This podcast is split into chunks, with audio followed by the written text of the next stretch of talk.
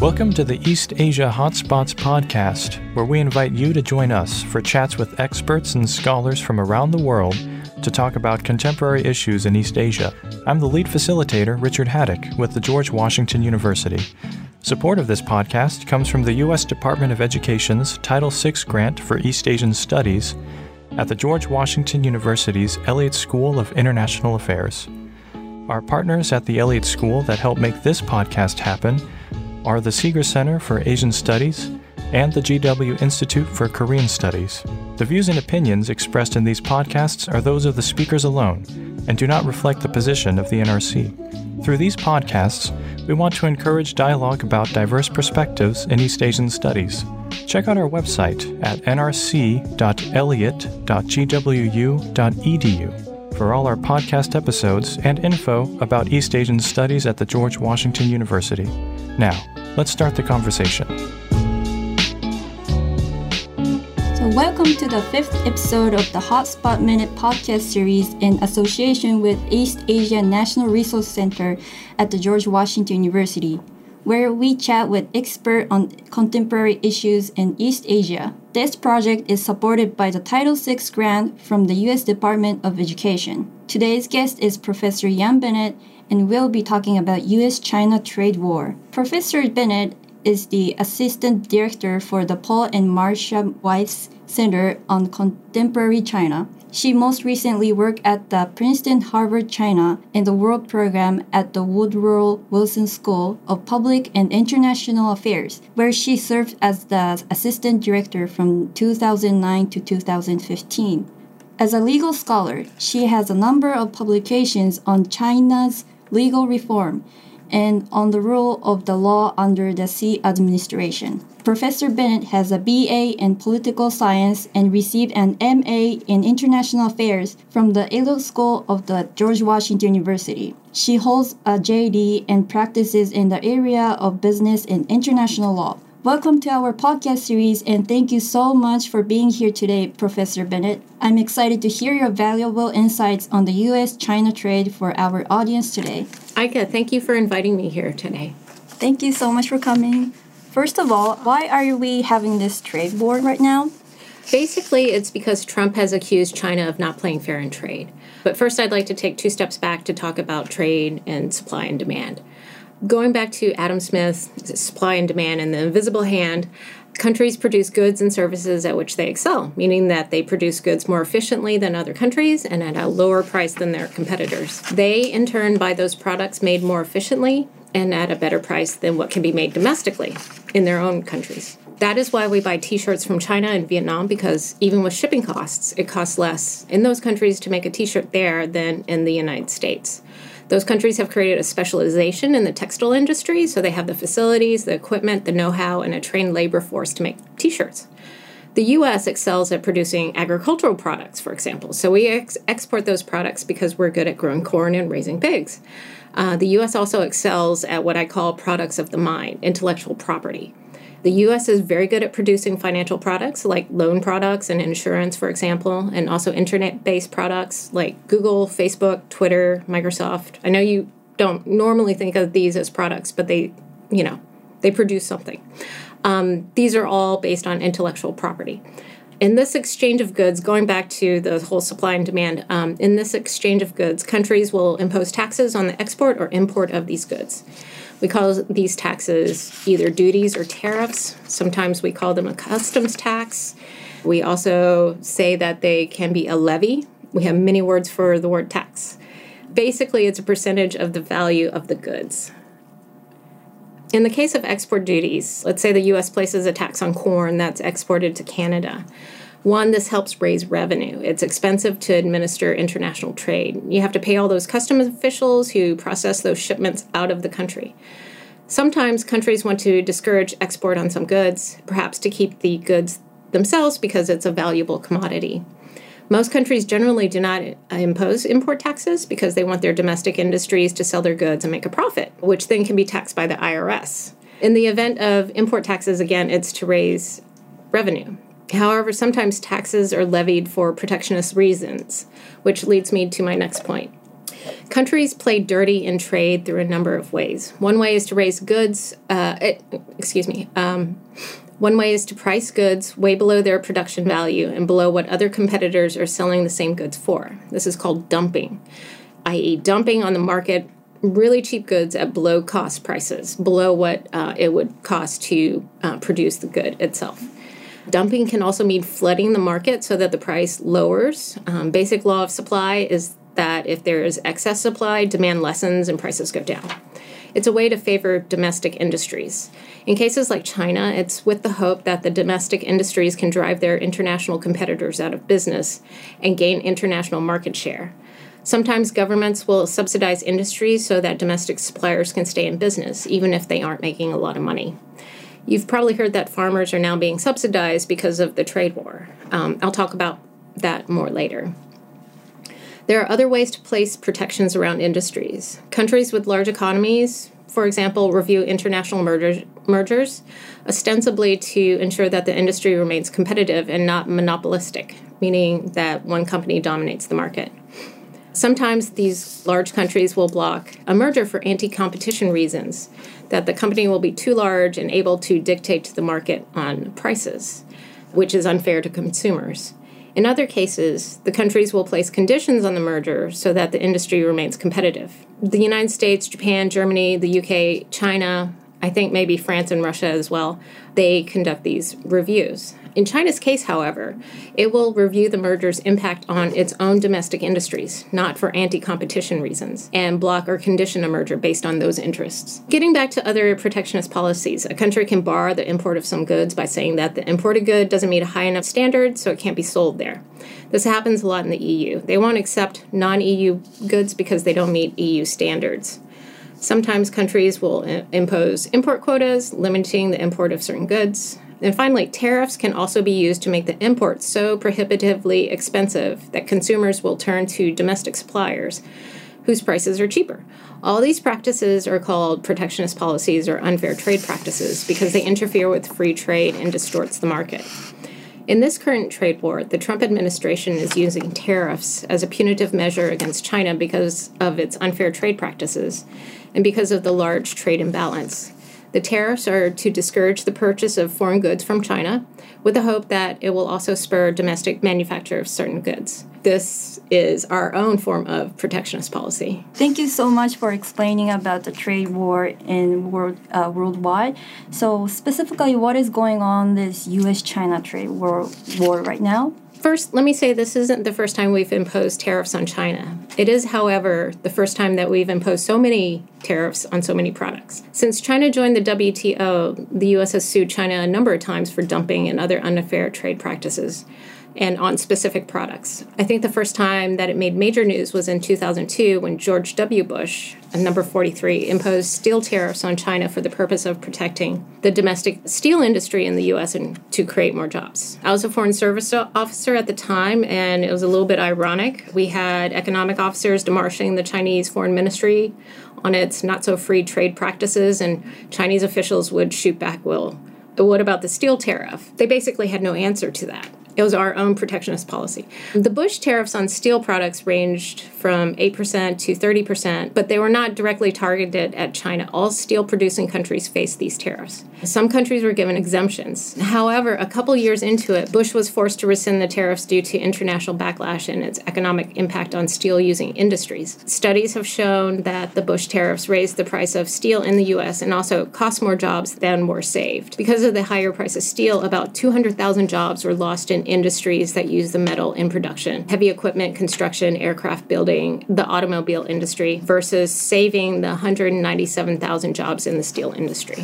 The other news-making tariff imposition was during the Obama administration, 2009, for tires on light passenger vehicles. This is normal car tires, not big tires. These two were also very controversial. They didn't save a whole lot of jobs and ultimately raised prices on tires. A Peterson Institute study showed that the tire tariff cost American consumers $1.1 billion. They were gradually reduced and eliminated by 2012. At that year's State of the Union, Obama said that 1,000 jobs were saved because of the tire tariffs.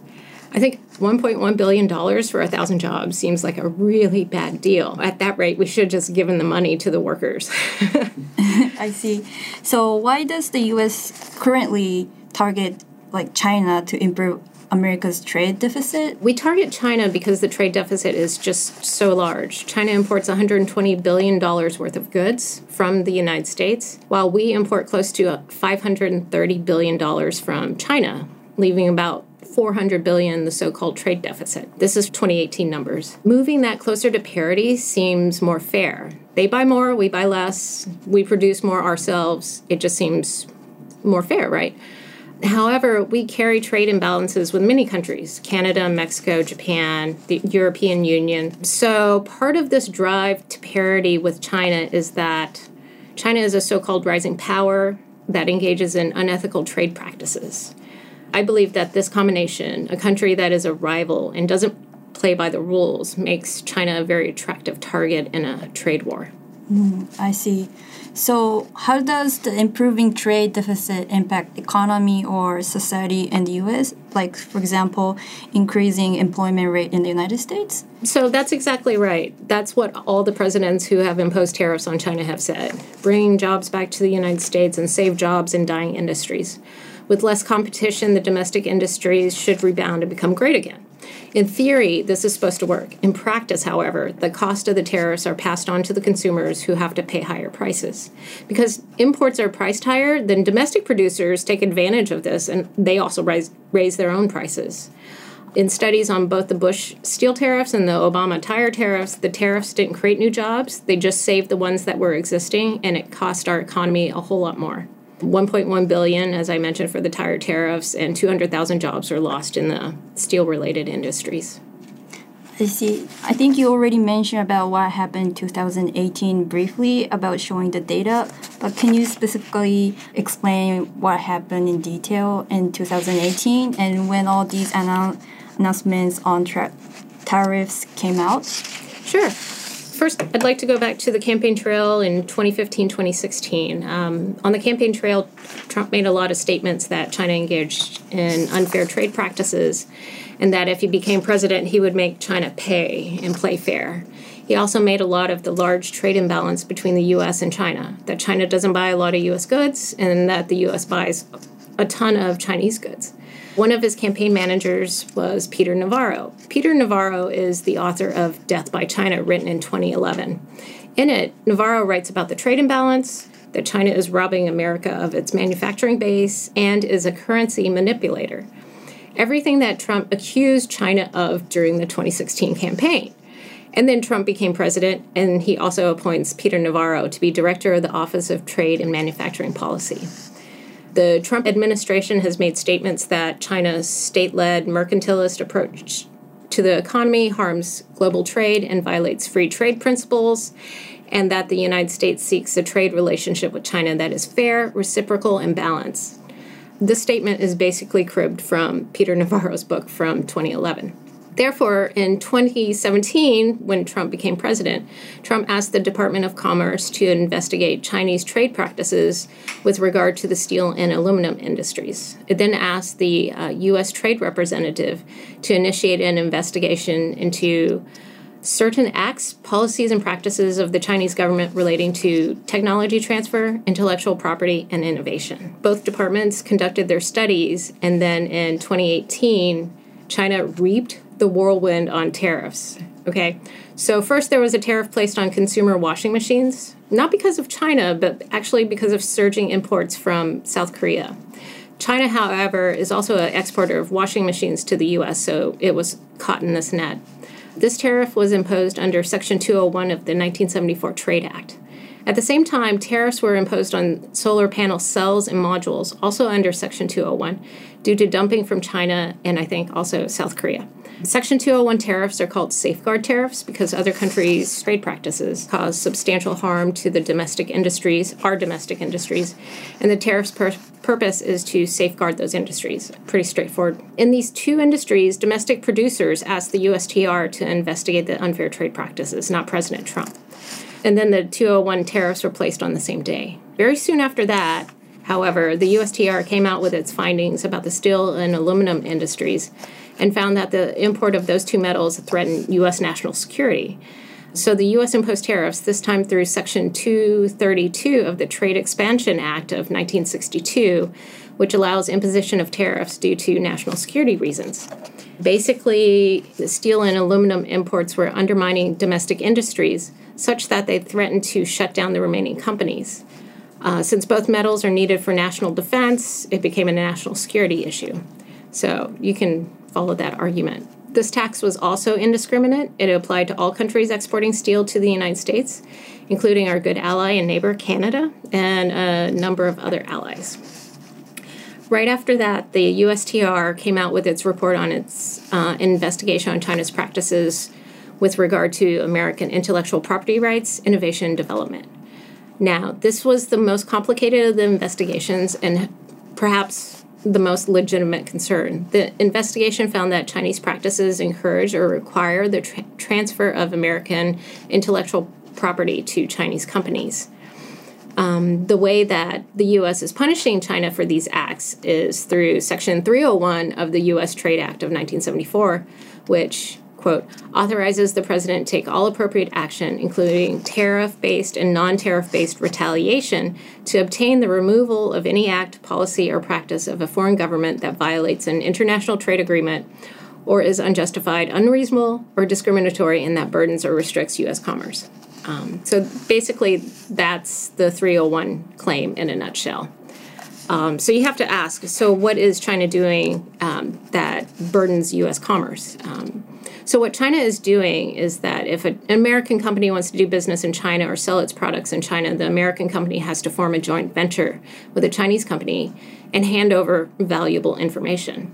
So patents and copyrights are protected by law, but trade secrets such as industrial processes, secrets on chemical compounds or, you know, how to put together chemicals to form another compound.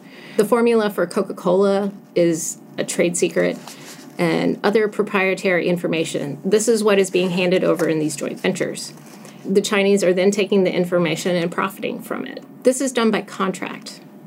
Contract law is a whole other subject, but basically if two parties contract to do certain things or hand over information, and both parties are in sound mind and they go into the relationship with eyes wide open, it's basically a legitimate deal. The Trump administration claims that the information is coerced. However, I'm of the mind that it's not. Companies hand over proprietary information for good and valuable consideration, being able to do business in China or sell its goods there. They're making profit. They're not doing this. It's not a gift that they give to China. And they have many, many lawyers looking over these contracts. I, again, personally don't consider that these contracts to be one-sided or taking advantage of the U.S. party.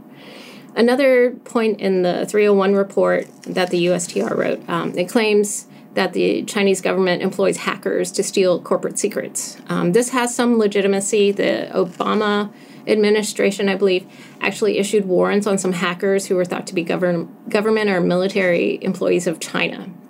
So there is some corporate theft of intellectual property that's going on. A bit of it is coerced.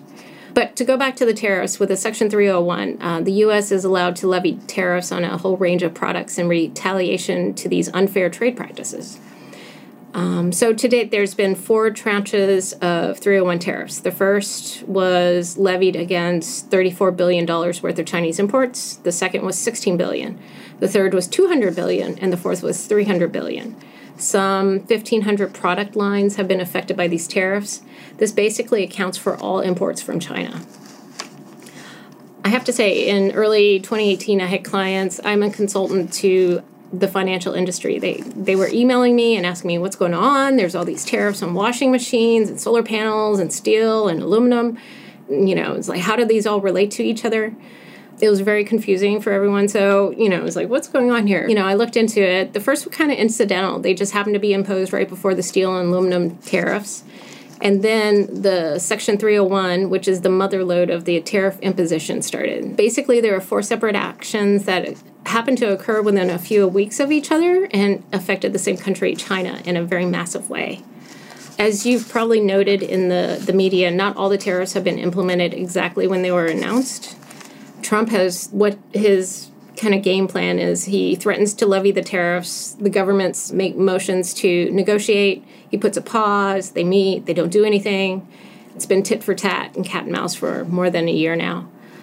At the same time, China hasn't been standing idly by. It's issuing a number of retaliatory tariffs as well.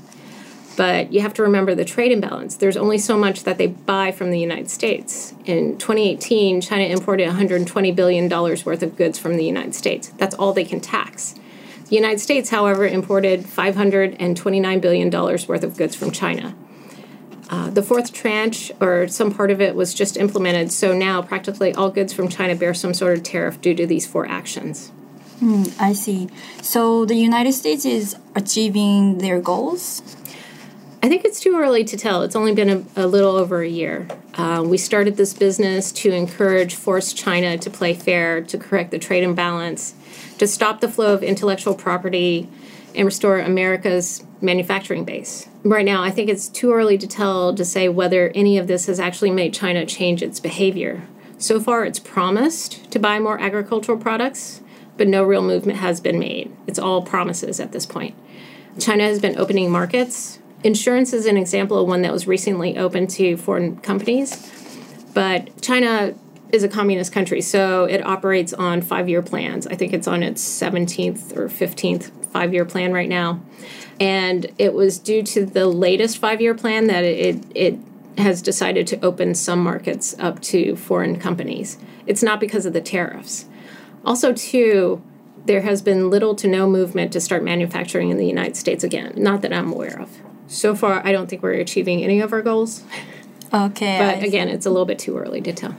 Okay. So maybe it's a little bit hard to answer, like have a correct answer at this point. That's okay. Correct. So how do you think the trade war will evolve? Can you tell us in the short term and also in the long term? So I think if Trump sticks to his guns, he can make China change its behavior with regard to opening up its markets to foreign companies and to allow sole ownership instead of joint ventures. Allowing sole ownership will stop the coerced IP, proprietary information sharing with Chinese companies. I think this is a long game, however, years long. It's much longer than an election cycle, so we'd have to put probably a decade into it to force China to change its behavior. Also, too, China is worried about its own economy. Its economy is slowing down, and it's highly dependent on U.S. consumerism for its own economic well-being. If we can wait them out, I think we can achieve our goals. We have a huge economy. We're doing very well right now. Inflation is low and unemployment is low. Yet, frankly speaking, we can't afford to pay a little bit more. I don't like saying that, but it's true. China is also worried about social stability. When the iron rice bowl starts to give out and people start complaining, the Chinese government will have to do something. And I think it would be easier for China to give in if we can wait long enough, than for China to deal with social unrest that could potentially threaten the Chinese Communist Party's control. I think that's another subject, though. Also, too, I think Congress needs to play a role as well in making China change its behavior. There was a bill in 2018 that would have allowed CFIUS, the Committee on Foreign Investment in the United States, to have a greater authority over these private contracts and to stop these so-called coerced IP transfers. That part of the bill didn't pass. I understand why, though, it didn't pass, because it kind of violates some fundamental American principles about free trade and the freedom to contract. We're not the Chinese government, and we shouldn't get into private business contracts. However, that doesn't mean CFIUS shouldn't have a broader purview. Right now, it only can look through the lens of whether the investment would impact national security. I think it could be broader than that. Just looking at the news and what's going on, there's some motions to reach a trade agreement in the next month or so. So I think that Trump is giving in due to upcoming campaign and re-election concerns. The trade war is affecting consumers and businesses alike. As I said before, farmers have been hit really hard. China buys a substantial amount of pork, wheat, corn, soybeans, as well as specialty foods and drink like lobster, whiskey, and wine. That's part of the retaliation from China, is that they're not buying our agricultural products. So we've been giving our farmers subsidies, but that doesn't play well politically because they look like government handouts. I've also heard on the news that the farmers are saying that once they lose their customer base in China, they're gone forever and they'll never recover from the loss. So I think We'll see when he starts hardcore campaigning in 2020 how the trade war will end up. I was wondering, what are some of the unforeseen consequences of the trade war? So what has been ironic, or rather unfortunate, is that U.S. companies are getting it both ways. They're not only facing competition from Chinese companies, but they also are being hit with the tariffs. I should explain, China is a country that does a lot of component assemblage to make a finished product. Many of the components come from somewhere else, shipped to China where they're finished, and then shipped to the United States for sale. I'll use cell phones as an example. The screens are made in South Korea, the computer chips are made in Japan, and the batteries made in Mexico. I'm making this up. All of this is then shipped to China to be finished. Now that it's a finished product as a cell phone, and if it's on that product list, that 301 product list, it's being taxed to be sold in the United States. Now here's the kicker. It's regardless of who actually owns the company. So many American companies do this. They have factories in China where they assemble the components and then ship the finished good to the United States. So American companies are being affected by this tax that is in actuality supposed to punish the Chinese government. That was one of the first things my clients asked me, whether company ownership mattered, because most of their clients are American, but they do business in China. So I had to read the law, read the reports. And no, there's no such exclusion on ownership. So it seems to me that the Trump administration didn't take this into consideration when it levied the tariffs. But once the consequences were understood, the Trump administration came out and said, well, this is to encourage companies to shift production back to the U.S. I've been following industry news, and moving supply chain isn't that easy. There was a belief early on that companies would actually move production to Southeast Asia rather than the U.S. It's closer to China, labor is cheap, but it turns out there's not hundreds of turnkey solutions in Vietnam and Cambodia. That means there are not hundreds of factories standing empty with an idle workforce just waiting to assemble cell phones or fire extinguishers. So what actually has to happen is that the countries need to build the factories. They have to train the labor forces. You need upper and middle management to manage all this. You need an army of lawyers to start buying property and purchase and import equipment and specialized machinery. So it's turning out not to be that easy. Again, as I mentioned before, there's been little to no movement on moving manufacturing back to the U.S., at least not that I've heard. Another perverse and unintended consequence of the tariff on steel is that Harley-Davidson, 100% true blue American company, moved all its manufacturing to Europe to avoid the steel tariff. So we lost jobs because of this. It's a little heartbreaking because Harley-Davidson is an iconic American company, and now it produces in Europe. I see. So I think this U.S. and China trade war is not only the issue between the United States and China. So how does the U.S.-China trade war impact other countries regionally and also globally? So the tariffs aren't China-specific. They also affect our allies. This doesn't play well geopolitically. We're alienating our friends. And also, at the same time, we're not damaging China as much as we want to. Global trade has slowed. U.S. consumers and companies are bearing the brunt of the rise in prices. Certain countries like Mexico, Taiwan, and Canada have benefited, but not the United States. We're not hurting China as much as we want to. Other countries are benefiting from it, and manufacturing isn't coming back to the United States. Oh, I see. So I want to ask, why does this topic matter for American students to learn? Regardless of what you want to go into as a career, you should be an informed citizen. You don't have to be an economist to understand trade. I just explained it in like 2 minutes. You should understand how trade works and know that tariffs generally don't work. It's so easy to listen to campaign rhetoric and get all fired up by it, but understand, too, the nuts and bolts of how all this works. I think if someone in the Trump administration had run an analysis on which companies, rather than countries, would be affected by the trade war, they might have tweaked the plan before implementing it. The focus might have shifted to how do we specifically target China with minimal effect on American consumers and companies. The trade deficit writ large is a very attractive target, but when you realize that a lot of these goods are American-owned but manufactured in China, I think that changes the analysis. Secondly, the purpose of the tariffs is to achieve a political aim, to make China play fair in trade. If the cost is higher prices for a prolonged period, but we can achieve this political aim if we stick with it, then maybe we should suffer through it to achieve a more equitable outcome in the long run. That is the cost-benefit analysis that should be taking place based on political rather than economic outcomes. If you read the New York Times, they concentrate mostly on the economic outcomes rather than the political. That's definitely not Trump's focus, is to achieve economic outcomes.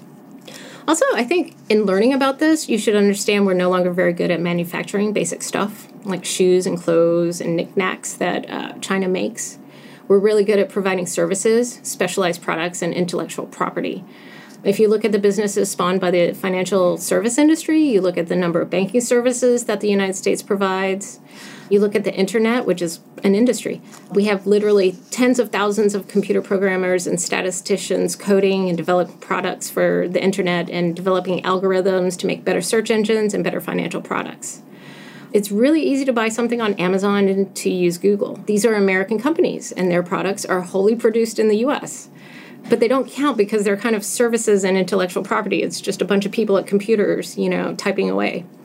We also have scientists developing patents, drugs, all sorts of specialized intellectual property. And we do this much better than make T-shirts and shoes. So you go back to Adam Smith, free trade, supply and demand. This is what we're good at. That's what we should do. Also, I should mention that China makes a lot of chemicals and manufactures a bunch of stuff that creates a lot of pollution. That's why it's so polluted in China.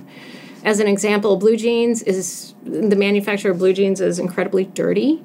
And people in villages that have jean or denim factories, they have silicates in their lungs from the processing of the denim. There's a phrase, not in my backyard. So, not in my backyard, right? Give me my cheap products and my fast internet and allow me to teach college students and administer a center that fosters research and the development of knowledge. So I live in a college town and practically everyone around me is involved in the new economy. We don't manufacture anything. We just provide highly specialized services or we create intellectual property. Thank you so much. So as you're an expert in this field and all the listeners are high school students or the teachers, so what resources would you suggest for teachers to use in their classrooms for this topic? Or if the students who wants to learn more about this topic, are there good resources for them? Yes, there's a number of good resources. I think the Wall Street Journal is a really good one. The Financial Times and the Economist, also very good. The New York Times, I think it has a good timeline on the tariffs, although I don't know if they still have it up. I haven't looked at it in a while. However, I think the New York Times is pretty biased against Trump. So all of its reporting about the trade war is very slanted because they don't like Trump. That's my personal opinion, not that of the government or Princeton University. The Peterson Institute also has some good resources. Also, too, everything I learned about economics, I learned in survey courses on micro and macroeconomics. So you don't have to be a math whiz to understand economics. If you can find a good textbook or an online MOOC on these subjects, that paints a broad outline, you can get a feel for it and understand it. Also, government sources on the specific issues are good. The USTR has all the reports online. I don't find them too difficult to read, although I don't know. Okay, I do hold 3 degrees, but I didn't find them too difficult to read. And they explain in good detail the law, the violations, and the specific actions that have been taken. There's also a publication service called the Congressional Research Service that produces reports for Congress. I feel they're very well researched and fairly objective, despite being for Congress. And I say, read the law as well. You don't have to be a lawyer to read the law. So don't take someone's word for what the law says. All federal law is online. Just don't pretend to be a lawyer. That's going to get you in trouble. Okay, thank you so much, Professor, for the input on U.S.-China trade issue, the contemporary issue, and also providing us a very valuable information about the resources. So this is going to be the final question. So are there any final words for the listener of this podcast? So one, I hope you got something out of this and you have a better sense of the trade war. This is a little bit non-related, but also I think you should learn a hard language like Chinese or Arabic or Russian as early as you can. So I feel like language acquisition is so much easier when you're young. I learned Mandarin in college, and it's been an uphill struggle ever since. I only mention this because we have a real need for government analysts who can speak and read these languages. You're practically guaranteed a job. once you learn these languages. With that, I'd just like to say thank you for having me. I really enjoyed it. Okay. Thank you so much for being here today, Professor Bennett. And I believe we were able to deepen our understanding of U.S.-China trade war today. So I really appreciate it. Thank you so much for coming today. And thank you so much for listening today for the listener. And see you on next podcast.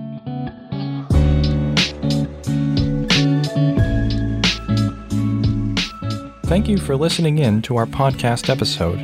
For more information about this episode and all our other episodes, be sure to check out our website at nrc.elliott.gwu.edu and subscribe to our email list to get the latest on upcoming episodes. If you have a recommendation on a topic or expert to interview for a future podcast episode, please send us your ideas via email to gweanrc@gwu.edu. Lastly, we'd like to thank our sponsors for all their support in making this podcast happen. But most importantly, we want to thank you, the listener, for tuning in. Until next time.